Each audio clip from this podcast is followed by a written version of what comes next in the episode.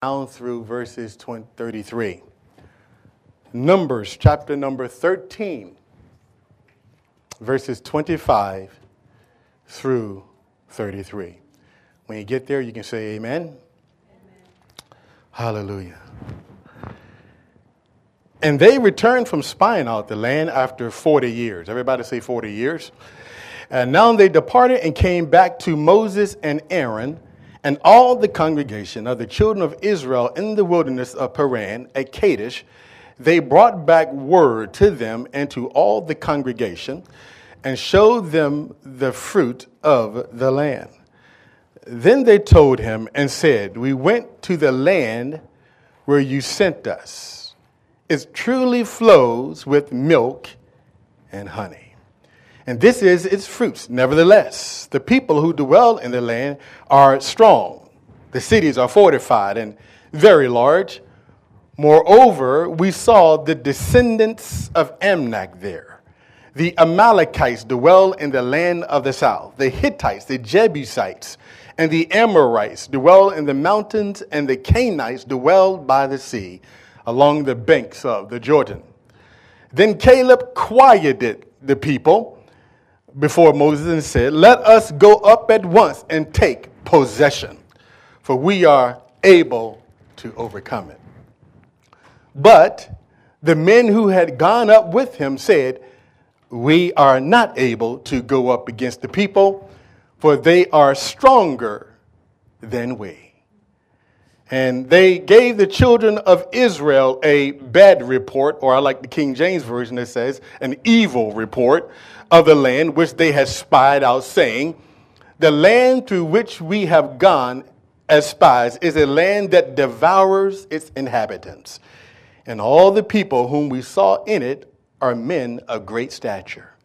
There we saw the giants, everybody say giants, the descendants of Amnak came from the giants, and we were like grasshoppers in our own sight. And so we were in their sight. Let's pray. Father, I thank you this morning that your word is true. Father, we humble ourselves. We come with an expectancy to hear from you this morning. Father, I pray that I would tremendously decrease and your spirit, Lord, would increase. I pray none of me, all of you. Take these lips of clay, do what only you can do. You can use me, Lord. I come as your servant. And Father, these people have come to hear a word of the Lord. So I pray that you will speak, Father, loud and clear. I pray against every hindrance or anything that will uh, try to blind us to what you want to say to us this morning. I pray, Father, that there will be a receptivity of the people of God to hear the word of the Lord, thereby be changed. In Jesus' name we pray. Amen. I want to talk to you this morning about facing the giants of your life. How many of you would say that you have some giants that you're dealing with? See, a giant represents something that is large and powerful it displays as something that cannot be overcome. It represents a challenge. How many of you have ever been challenged in your life? I had, uh, when I was uh, in junior high school, there was a, a gentleman who used to torment me day and night. He was called a bully. Now, there's been a lot of talk about bullies lately. And he used to bully me. Every day I came, yeah, first of all, let me describe to you what this guy looked like. He, he was in the seventh, uh, eighth grade, I believe, at that time. But he had a body like he was like, like 24. I mean, he had big muscles, at least in my eyes. And he used to wear that shirt, and I still can see that shirt. You ever see the Incredible Hulk? You know, the Incredible Hulk wear that rip. His shirt, he's always, his shirt button was always like not even. And his shirts were always kind of like too tight. And it just never looked like it fit. And so every time he saw me, he would take my lunch. Or if I was doing some work at school, he would come and he would stick stuff in my ear. He would say all kinds of stuff to me about me, and he just harassed me. Every time I saw him, there was just this anxiety that just built up in me because I knew that if I flinched just a little bit, the old boy could take me out. I mean, at that time, I was a scrawny guy. Now, I know it's hard for you to imagine that I was skinny at one point, but I really was.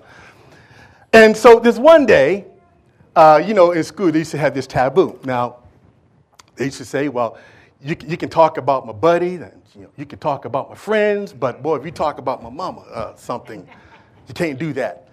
So one day I was in the classroom, and the teacher briefly stepped out, and, uh, and he just, he was talking, he kept bothering me, and he, and I don't remember all the context, but he said, your mama. Now, at that point, I got to do something about this. I mean, now, mind you, I am terrified, right? And uh, everybody in the classroom went, ooh. And so what I did was I, I, I said, I jumped, I said, okay, what am, what am I gonna do? What am I gonna do? Now I'm scared because I I'm really not, I don't want to do this. But everybody's looking at me like, ooh. And so I jump up and I, I see these desks. They had those desks, you know, the little, and I throw the desk out of the way, and I stand, I go, you talking, mama.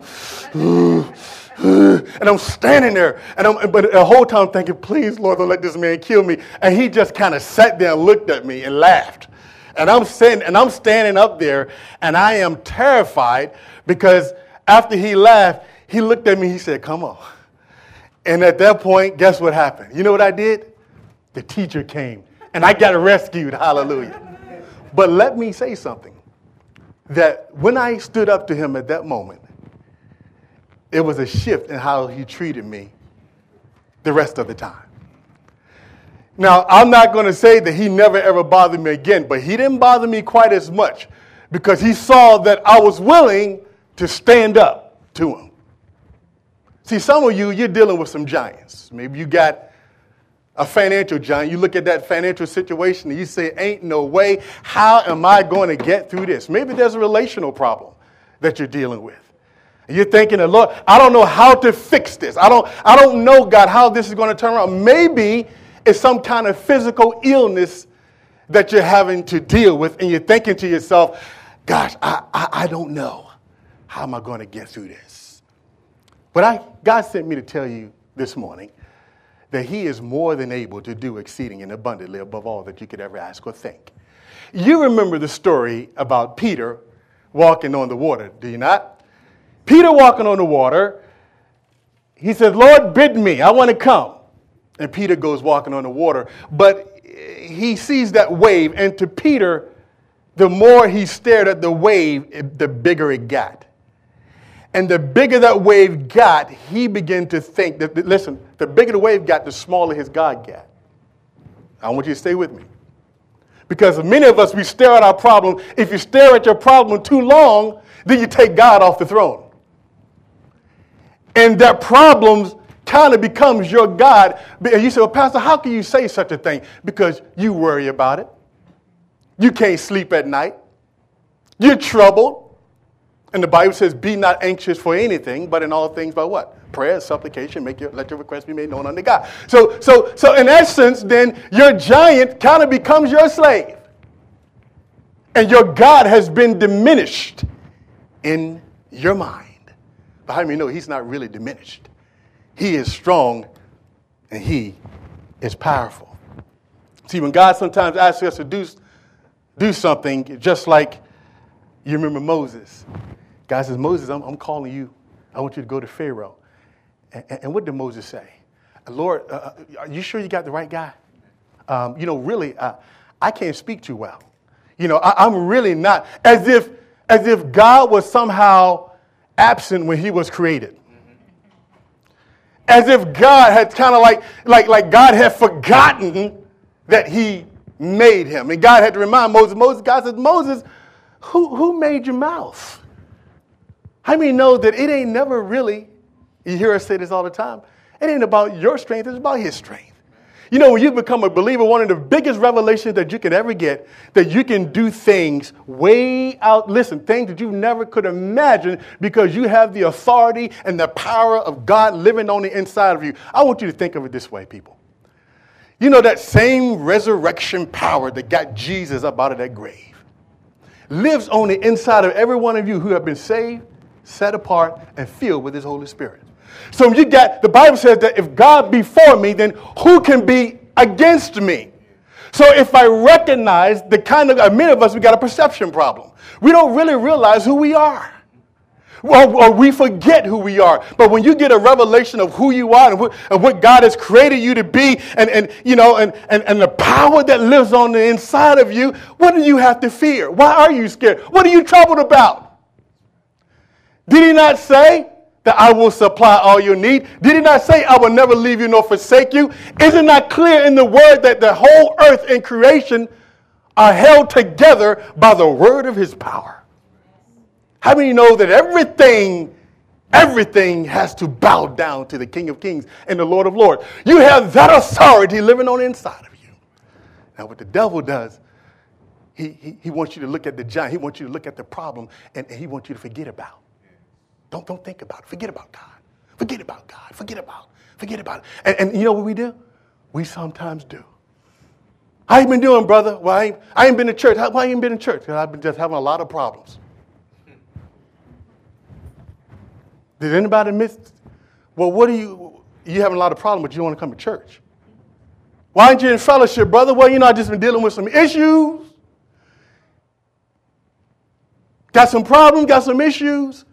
Well, it seems like to me that if your God is who he says he is, you ought to be connected with your God. Anytime the church door open, anytime that there's a mention of God anywhere, I want to get where he is.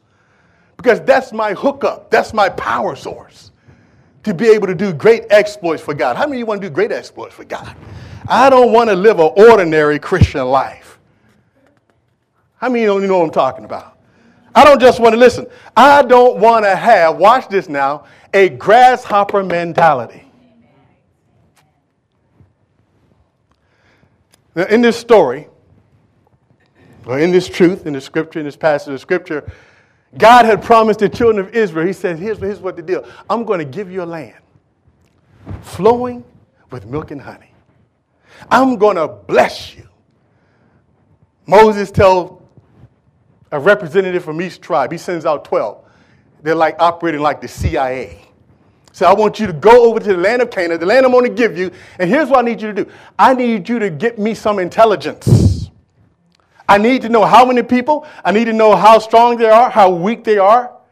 I need to know the lay of the land. I need to know its fruit. I want you to bring me back some evidence about this land. Will you guys go out and do that for me? Now, Moses wasn't asking that because he was afraid. Moses was asking that because he knew that they were going to go in there and kick some tail, pardon the expression. That's what Moses was thinking. But the 12 spies go in. And 10 of them come back with a bad report. Now, there was two that had a different spirit. Everybody say a different spirit. Oh gosh, I'm, I'm just, I just can't contain myself. I'm about ready to blow up. He had a different spirit. And so they come back, and you would think that they would be partying and thanking and blessing God for the land that God is about to bless. How many know when God get ready to bless you, He knows how to bless you? Come on, somebody. God knows how to bless you. And, and, so, and so let's take a look at this for a moment. Let's, let's kind of extrapolate some truths from this. See, the first thing is that, uh, understand that the 10 who came back, they didn't believe. They came back, they said, We can't. We can't really do this. We're not strong enough. How many know that somebody forgot to tell them? It's almost like they forgot that God was the one that brought them where they were and all of a sudden you can't do this? Well, you never could do that. Where you were, God put, how many can testify to where I am today? God put me here. God, somebody say, but God. But God. I have some issues that, yeah, I, did, I, I can't. God, where I am today, I'm blessed, I'm highly favored. How did you get there? God decided to bless me. It's nothing to do with me. Nothing to do with you. It just has to do with him. You got to remember that because when you're going through a trial, when you're facing a giant, you tend to forget that it was never really about your strength. It's about him. And God is stronger than your weaknesses. See, that ought to bring some encouragement to you because how many got some weaknesses? Yeah, we all got some weaknesses. But God is stronger than that. His power is perfected in our weakness. Now, watch this. The first thing is that they saw their giant as a problem that could not be overcome. When you see a giant in your life, how do you view that giant? How do you view that problem? How do you view that situation? Because when the 10 spies saw it, they looked at it, and instead of having a positive perspective, their first thought was, can't do it. I mean, these people are too big, they're too strong. See, they were focused on the giant. And see, whenever you try to do something outside the power of God, you try to do it in your human strength, at some point you're going to crash. It's just a matter of time. I'm telling you, you want to be walking under the anointing, you want to be in the spirit. And so they saw their giant as a problem that could not be overcome. You see, one of the things about a giant is it's okay. How many know that you need to recognize your giant? We don't deny. You know how they used to say in the, in the faith movement that, you know, I'm not sick. They say you just do a positive confession. I'm not sick. You sitting there throwing up, puking. I'm not sick. I'm not sick. I'm not sick. You, because the word of confession. You sick. You throwing up. All right? You look at the checkbook, it looks bad. Okay, it's in bad shape. But it's not that, that reality don't say that we deny the problem. We just, uh, we look at it through the eyes of faith. We say, yeah, this is a problem, but God will bring me through what I'm going through. You see, fear and doubt look at the obstacles. You see, you look at the obstacles, but, but those that walk in faith, they look at, look at it as an opportunity for God to show himself strong on your behalf. Now, watch this. Number two, second point. God, oftentimes, when God calls you to do something, it's going to be bigger than what we can do in our own strength anyway. You know why God does that? So that no flesh will glory in his presence. God, you know, you know how the human nature is. I know you guys not like that. You don't want no glory. I know you're humble. You love the Lord. You love the Lord. But you know, part of human nature is that we, we want, the flesh want the glory. Come on. Flesh always want to get the glory. And so Paul said it this way, I beat my flesh every day. I make it subject lest I myself might become a castaway.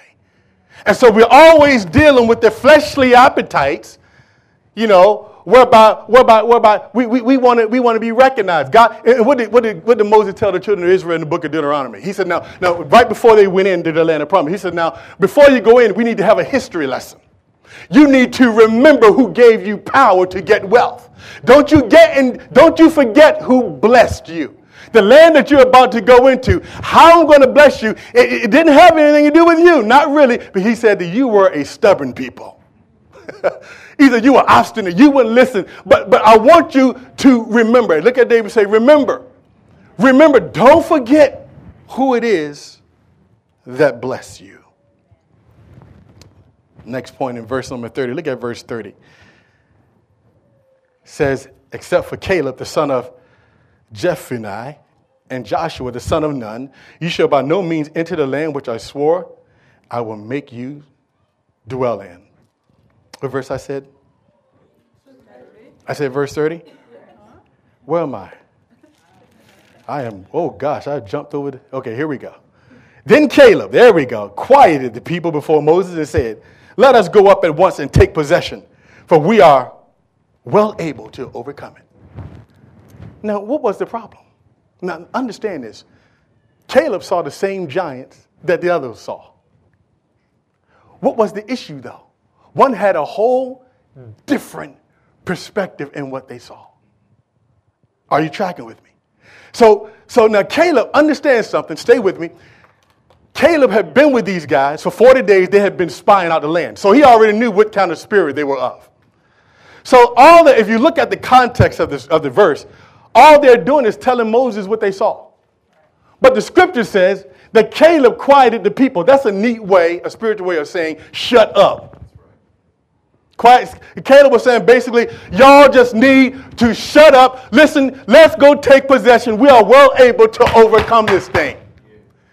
Understand what, understand what Caleb was saying. He heard that unbelief and that doubt. Some, how many know the unbelief and doubt, you just got to shut it up.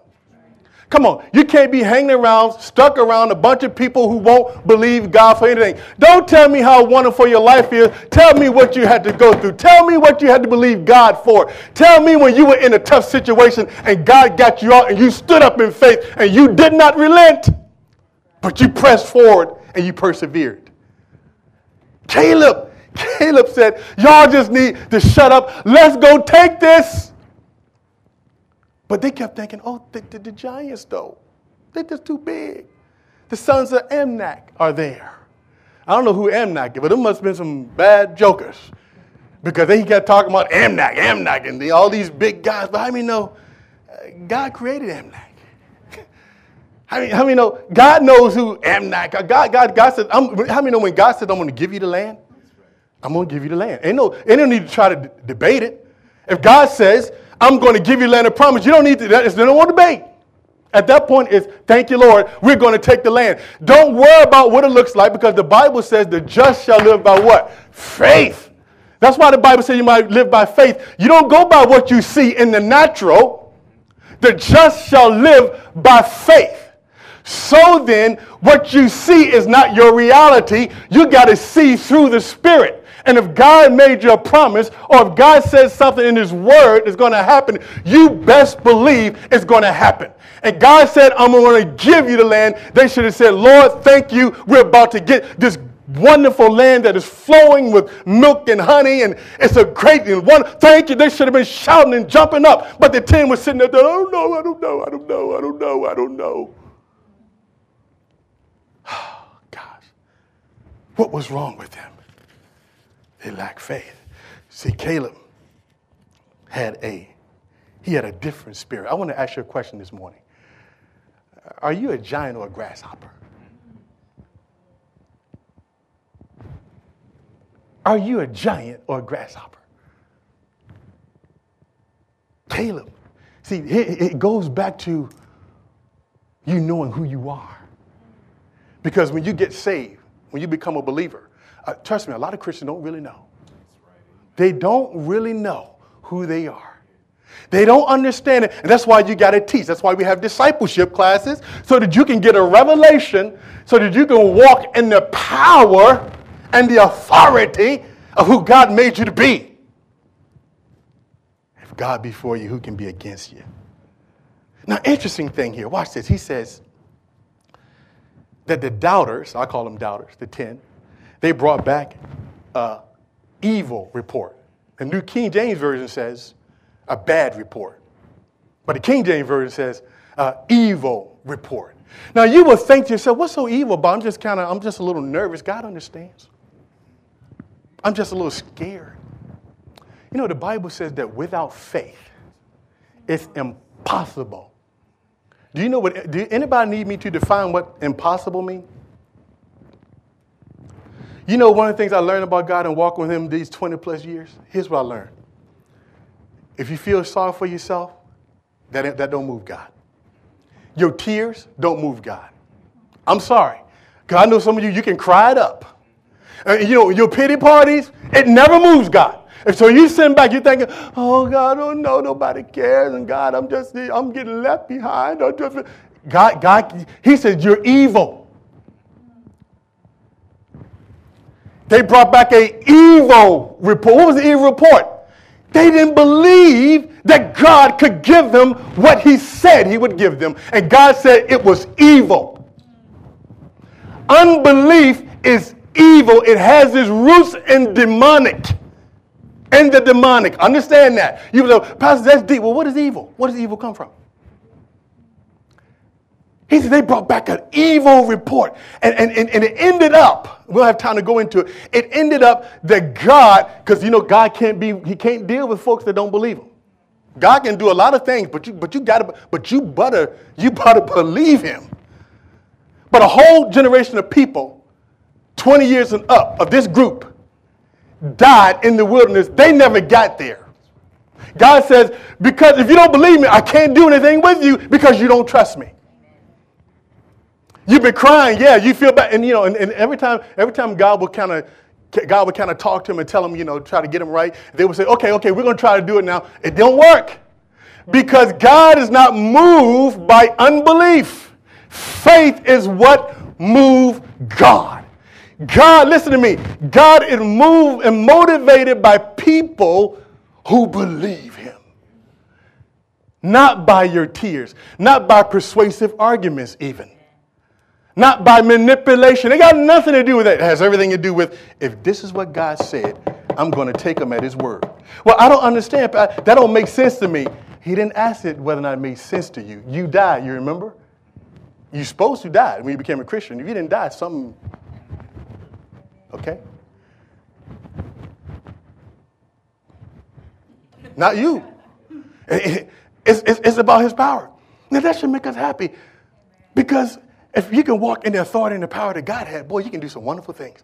I mean, you, we, we look at the word and we see these great guys, these great women. We see them do some awesome things in the faith. And, and that's why Paul said, I want to know him in the power of his resurrection. Paul got Paul said, I want to get to know him so that I can fellowship with his suffering. I want to know what it is to be raised from the dead. Paul wanted to tap into the reality of the power because he understood that this is real living when I die to myself and I let Him be exalted in my life. And so if I'm letting Him be exalted, then that means I'm believing what He said.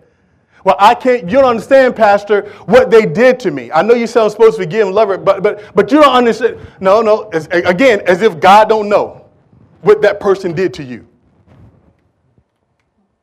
Well, you understand? I, I, I can't give. I don't want to give. Well, wait a minute, wait a minute, wait a minute, wait a minute. Did you say you were a Christian? Did you say you believe God?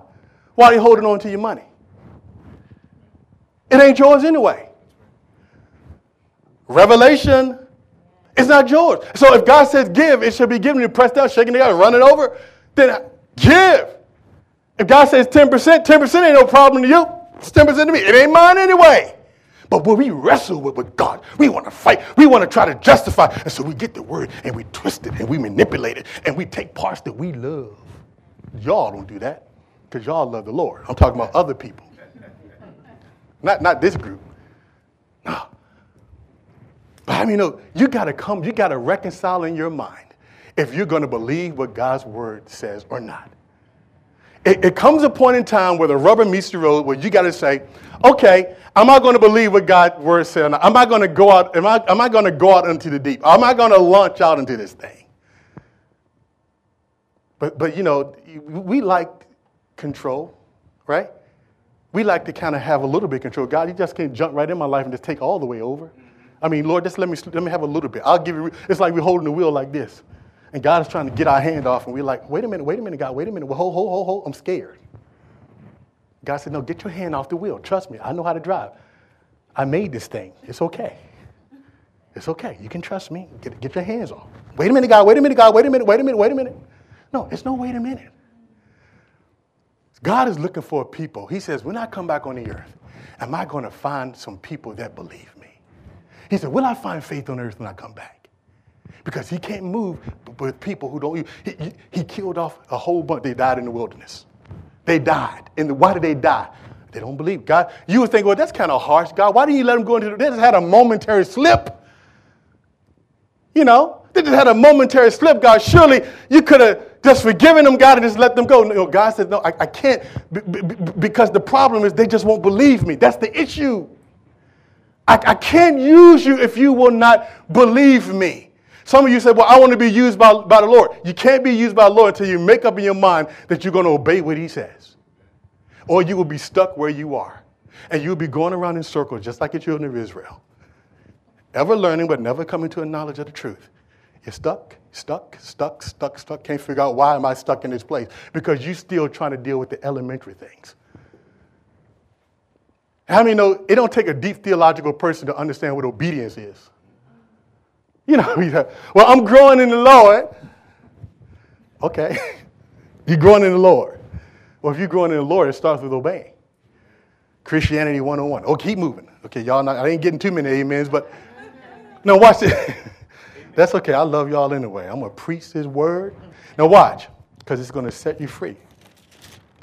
Now, watch this. Look at this now. So, they brought back an evil report, and then watch the next one. They saw themselves as grasshoppers. Now, this is deep to me. Look at verse 33. We, we, there we saw the giants, the descendants of Anak, came from the giants, and we were like grasshoppers in our own sight. See, in our own sight, and so we were in their sight. Now, watch this. Understand this thing. The Bible says that as a man thinketh in his heart, so is he. If you want to know what people think about you, how do you think about yourself?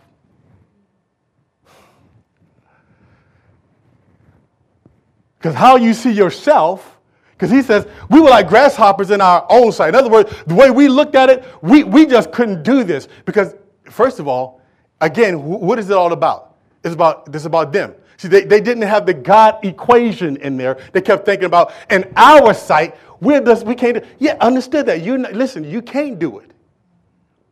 His strength is perfected in weakness. It, it, you know, this whole Christian life, that's what we're talking about. When you give your life to Jesus, I mean, this whole thing is a walk of faith now. Everything in your life is supposed to change. That's why people get saved and I ask them, when do you get saved? They say, I don't know. You don't know. Because how can you not know when you got saved? Because that's a radical thing when you really get saved. Because it changes your whole dynamic. The way you think, the way you live, where you go, who you hang out with, the conversation, the way you walk, everything about your life changes. They had a grasshopper mentality. In other words, their giant is just too bigger than their God to take care of that problem. You say, well, I don't, I don't have that grasshopper mentality. How many of you been worrying about stuff lately? How many of you finding yourself you can't go to sleep at night? How many of you find yourself speaking in doubtful terms? How many of you do, do things, but you act out of fear instead of faith? And anytime you opt out of fear instead of faith, you're headed for disaster. Because the enemy always want to get you to move out of fear. Fear, scared, scared. But the Bible says that the righteous are bold as lions. And so they bring back this evil report. They see themselves as grasshoppers. And because they see themselves as grasshoppers, they can't go in and take possession.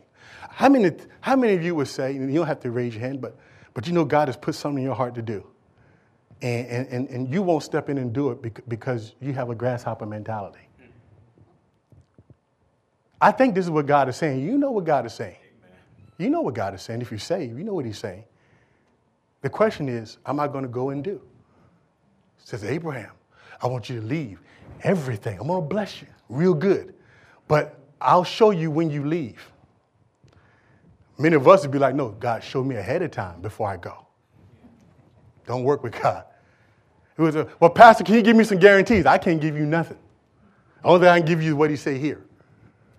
you just have to come to a point, well, I'm going to wait till my situation get better, then I'll obey God. Really. If you're serious about obeying God, you obey God where you are right now. Don't wait till your situation better is now. The day, if now was the time for salvation. Today. Today. So, so watch this. So, not only that, did they have a grand, grasshopper mentality, but look at Numbers 14:3. You know what other kind of mentality they had? A victim mentality. Oh my God. It's getting worse, ain't it? I mean, it's getting worse. Now, why? Look at, look at this. In uh, verse number 3 in the chapter 14 of Numbers says, Why has the Lord brought us to this land to fall by the sword? Wait a minute. Who said anything about falling? They haven't cast, they haven't used their weapons, they haven't done anything. They have already been defeated. They already gave up before they even fought. They already say, why has God brought us out here to kill us? We ain't going to make it, God. We should have left us in Egypt. Now, when you were in Egypt, you were begging God to get you out. God brings you out. You have a tough moment. You have a tough circumstance. Now you're thinking, I want to go back. You see how we do? Not you all, people out there. Let's, let's get that right. All right. So, so why has the Lord brought us to the land to fall by the sword? that our wives and our children should become what? Victims. Would it not be better for us to return to Egypt? Now, you all read that and we think, that ain't me. If I was living back in those days, I mean, if I would have saw the Red Sea part, I would have believed God. If I would have saw Jesus raise Lazarus from the dead, I would have believed. How do you know God is smarter than you? And more than likely, you would have probably been like the majority. Because it's a whole other thing to sit here and read the book. But another thing when you got to live it, when, you, when it's it's all about when it, you have to deal with it, you have to live through it. That's a whole different thing. Many people can stand up and they can preach a good game. You find a lot of preachers that can preach a whole lot better than me. They're out there. But show me somebody that had to believe God for something, that's living it. It ain't about what you say, it's about what you live. Come on. Amen. Watch. But look at, look at Numbers chapter 14. Watch this. Numbers chapter 14, look at verse number 24. And then I, I don't think I have verse 30. I might have verse 30. She may have it on the screen. But my servant Caleb, there was Caleb and Joshua, it was two of them that had a different spirit. Because he had a, but my servant Caleb, because he has a different spirit in him and had followed me fully. Now, how did he follow him fully? You may think, okay, that the brother was just perfect. He never made a mistake. No, he just believed God. That's what, that's what follow him fully mean. God didn't have to sit there and try to debate with him on whether or not. See, God, God can put up with your inconsistencies, He can put up with your struggles, but He can't put up with your unbelief. Make sense? So watch. So he says, now, he says, My servant Caleb, because he has a different spirit in him and has followed me fully, I will bring him into the land where he went, and his descendants shall inherit it. Look at verse number 30. Except for my except for Caleb and the son of Jephunneh and Joshua the son of Nun, you shall by no means enter the land which I swore I would make you to dwell in. God says, God says, you, you can't, you can't get there. And then look at uh, verses 11 and 12 at the same chapter. Then the Lord said to Moses, Watch this. Now, this is how God talks sometimes. Now, understand, watch this. He says, Now, then the Lord said to Moses, How long will these people reject me? And how long will they not believe me? With all the signs which I have performed among them, I will strike them with the pestilence and will disinherit them. And I will make of you a greater and mightier nation than they.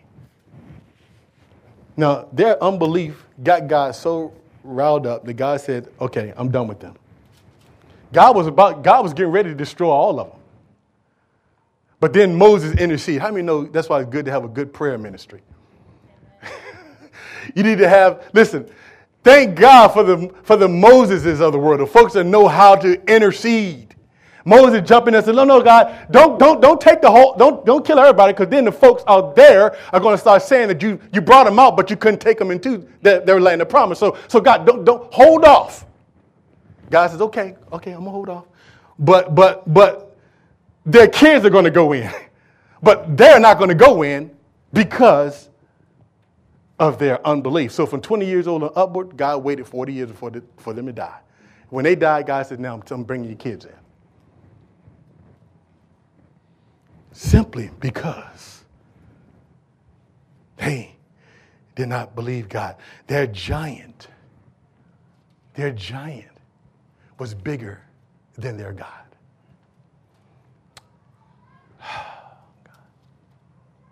Six quick, six quick points. Now, you remember the story. Uh, turn with me. Turn with me. This is the last scripture we'll turn to. But turn with me to second, I think, 1 Samuel chapter 17. Now, how many of you, I, you don't need me to go into the story about David and Goliath, right? You everybody knows that story. David was anointed by God to be the next king of Israel. Goliath was a champion. The scripture said that he was 10 foot tall. If you meet a brother 10 foot tall, you know, I used to think Manute Bol, you remember Manute Bol? He died. That guy was pretty tall. How tall? He was like seven, seven. I mean, he was, maybe, I don't know. But he was like the tallest guy I know of. But Goliath was a champion. And Goliath was the champion of the Philistine army. And, and he, was, he made the whole army of Israel run from him. They were scared of him. See? And he says, okay, here's the deal. Here's the deal. If, if y'all got, just give me one person over there on that side that's willing to come and challenge me. And, and you know what? And, and, and, if you beat me, then uh, uh, we'll be your servants. But if I beat you, which Goliath was pretty confident he'd do, he said, you got to serve us. So David, a little, a youngster, but he's anointed. See, for young people understand something, you don't have to wait till you're 30 and 40 to serve God. You could be anointed right in your pampers. You could be anointed. Taylor can be anointed right in her pampers. She don't have to wait to look. I don't believe this stuff. You know, we gotta wait until the kids. You gotta let them go their way, and then at some point they come on back. No, no, we we we no we we, we ain't we ain't raising up that. That's not what we're raising up. No, no, no, no, no. So David, David goes over there. His dad sent him over there to the army. He says, "Look, says, son, I want you to go over there. I want you to find out. Uh, take some food. I want you to find out how everything's going." So he goes over there, and David hears Goliath. Now, everybody else is running, scared of the giant, scared. David hears this guy threatening the people of God, and David says, Whoa, whoa, whoa, whoa, whoa, whoa, whoa, whoa, whoa. Who is this uncircumcised Philistine talking and taunting the armies of the living God? See, for David, it was a God thing. It was always a God thing with David. And so, David, now watch this. Watch this. We're gonna do. Can, I get seven minutes? Seven minutes, and then we'll be done. Okay? Don't start. Don't don't start the clock yet. Wait, wait, till, wait till I tell you to start the clock. Then you start it. Don't start yet. Okay. Number one, watch this. Don't be. Here's here's some points we can learn from the story of David. Watch this, real quick. This this is how to defeat your giants. Number one, don't be intimidated concerning your problem. I don't care what you're dealing with. Don't let that intimidate you. Don't let your giant intimidate you. David said, and, and uh, 1 Samuel chapter 17, verse 26, you read it, it's up there. He, David spoke to the men who stood by him, saying, What shall be done for the man who killed the Philistine and take away the reproach from Israel? For who is this uncircumcised Philistine that he should defy the armies of the living God? So, un- so understand something here. Understand this. You cannot allow yourself to be intimidated by your problem. No matter what problem or situation that you're dealing with, everybody look this way. It's okay. Just stay on the word. If the word has been spoken, we stay here. Second point, watch this. Look at the giant of your problem with faith. Or look at your problem through the eyes of faith and not fear.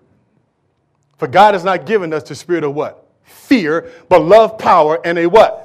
Sound mind. So if you're going to defeat your giant, you can't be intimidated by your giant your problem. So you say, well, how am I going to handle this problem? Listen, you got to confront it. What are, you, what are you scared of? If God be for you, who can be against you? What are you afraid of? I don't care what my problem. Well, you don't understand what my problem is, Pastor. God knows.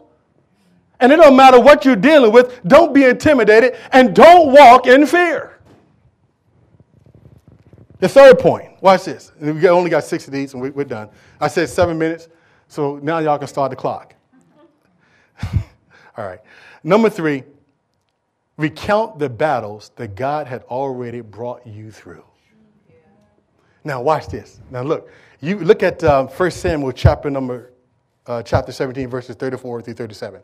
Now, understand, David recognized. See, a lot of things you may ask yourself. Now, now, now before you look at the scripture, look, look up at me. Some of the things that you're going through in your life, will you please hear me? a lot of stuff you go through, God is making a testimony out of your life. He's building a ministry out of your life. You look at it as something I'm going through like it's, it's, it's the worst, worst thing in the world. I shouldn't be going through this. But perhaps what you're going through is exactly what you need to go through in order for God to take you where He wants you to be. So, so some of the battles that you're battling and you're dealing with, now, yeah, yeah, some of it is self inflicted, all right?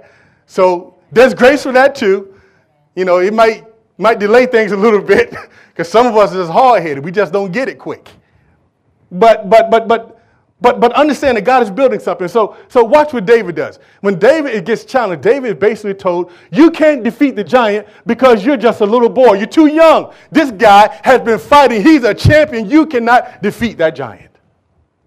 But watch what David says in faith. He says, "But David said to Saul, Your servant used to keep his father's sheep." And when a lion or a bear came and took a lamb out of the flock, watch this. I went out after it and I struck it and delivered the lamb from its mouth. And when it arose again against me, I caught it by its beard and I struck and I killed it. Your servant has killed both lion and bear, and this uncircumcised Philistine will be like one of them, seeing he has defiled the armies of the living God. Did, did you get that? David, so here's, here's why this, we tell you all the time write stuff down. When God bless you, when He does things in your life, write it down. because you'll need that for faith food when you because trust me, you're going to have some battles coming up. And one of the good things you can do is be able to look back and say, what God's brought me from. You see, what happens is when you're facing a giant, what happens is that giant, sometimes if you stare at that giant too long, that giant becomes magnified in your mind.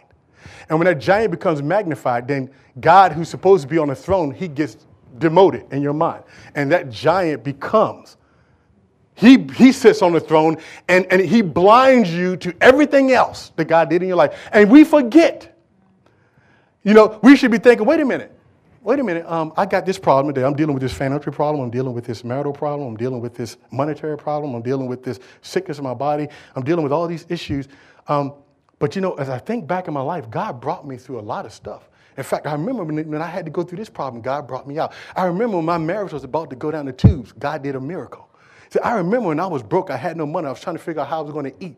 And God somehow provided for me, and I am still here. Look at the neighbor and say, I'm still here. He's here. See, so so so how many know God God is God is working. And David instantly he went back to everything that God had brought him through. And that gave him strength to be able to face his giant with faith. And David said he stood and he confronted that giant. But watch this. Resolve in your mind that the battle, watch this, this is the next point. Resolve in your mind that the battle is the Lord's. Now watch this. Now, now where do we get that from? Look at 1 Samuel chapter 17, verse 47. You got it? Right? Then all the assembly shall know that the Lord does not save with the sword and spear, for the battle is the Lord's, and he will give you into our hands. So, whatever it is that you're confronted with, watch this. Understand that it's not your fight, not if you turn it over to God. The battle belongs to God. Well, you know, I'm going through this. I don't know how the battle belongs to God. You know, the doctor gave me, I don't know how much time to live. The battle belongs to God. I got this situation, Pastor, you understand? The battle belongs to the Lord. David made it plain. David said, Let me tell you something, Goliath. I'm going to beat you. I'm going to, I'm going to face you, the giant. I'm going to defeat you because God is going to make sure it happens. Remember, it's not about your strength, it's not about your power, it's about Him. It's about God and what He will do through you. If you will believe, all you have to do is Oh, okay, God, I'm going to believe you. Some of you, you're dealing with some stuff right now. You think, okay, how am I going to get through this? Believe. First, do what God's word says because, you know, you got to do that. Because somehow we want to try to circumvent what God's word says and try to get a positive result. Now, we, we got to deal with the word. We got to be obedient. But then when we come to that point where we've done everything we know to do, then you just need to stand. Okay, Lord, I did this. I followed your word. I did what you said. But God, God, this is still raging. I don't know. Then just go ahead. Just say, Lord, it belongs to you. This battle is yours. I'm just going to stay here. I'm not going to move, God. I'm just going to believe you and know that I'm going to come through. Number five, we got six. Number five, confront your giant with crazy faith.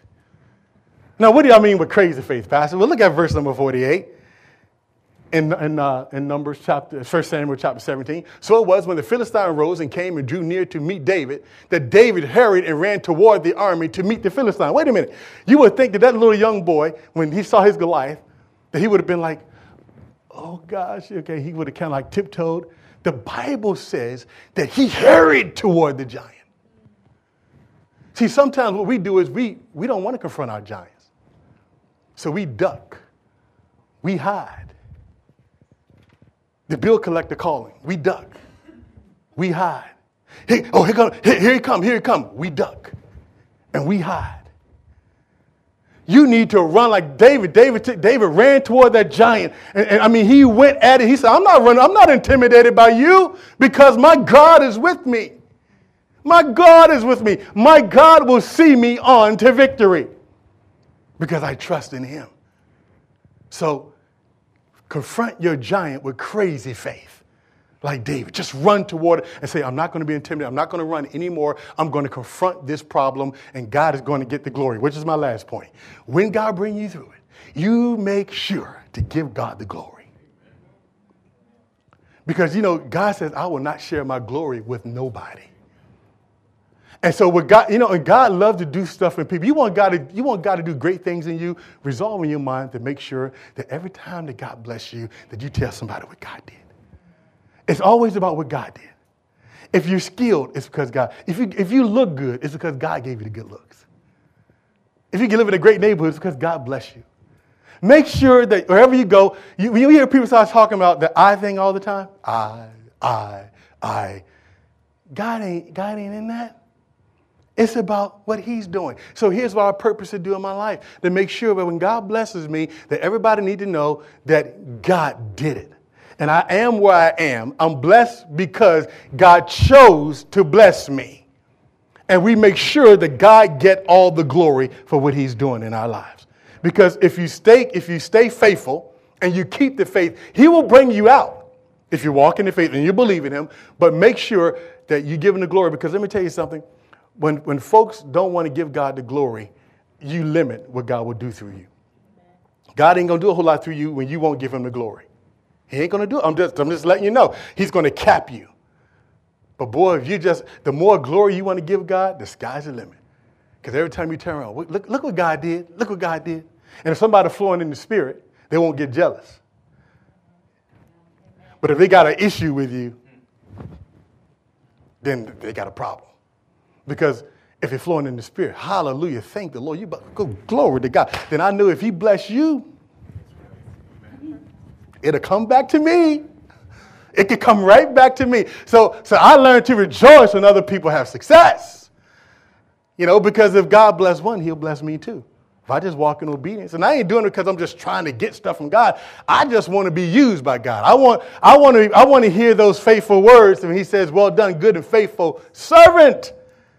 Enter into the joy of the Lord. That's all I want to hear when I leave this planet. I want to, I want to face Jesus and say, that's after I finish crying and weeping and, and you know, just, just, you know, just glory. If I go through all of that, I want to be able to hear him say, well done, good and faithful servant.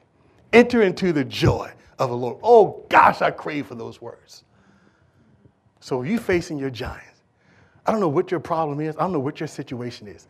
But you all got giants on various levels. Everybody got a, a giant or a demon or something that they're dealing with. God has given you a remedy. We have to come to a place that you know who He is and that you will trust Him and obey Him and believe Him no matter how difficult the situation is. Because when you believe God and you trust God and you walk with God, God will bring about the victory. He will do it in such a way that everybody else will know that God did it. And that's what you want. Amen? Every head is bowed, every eyes closed.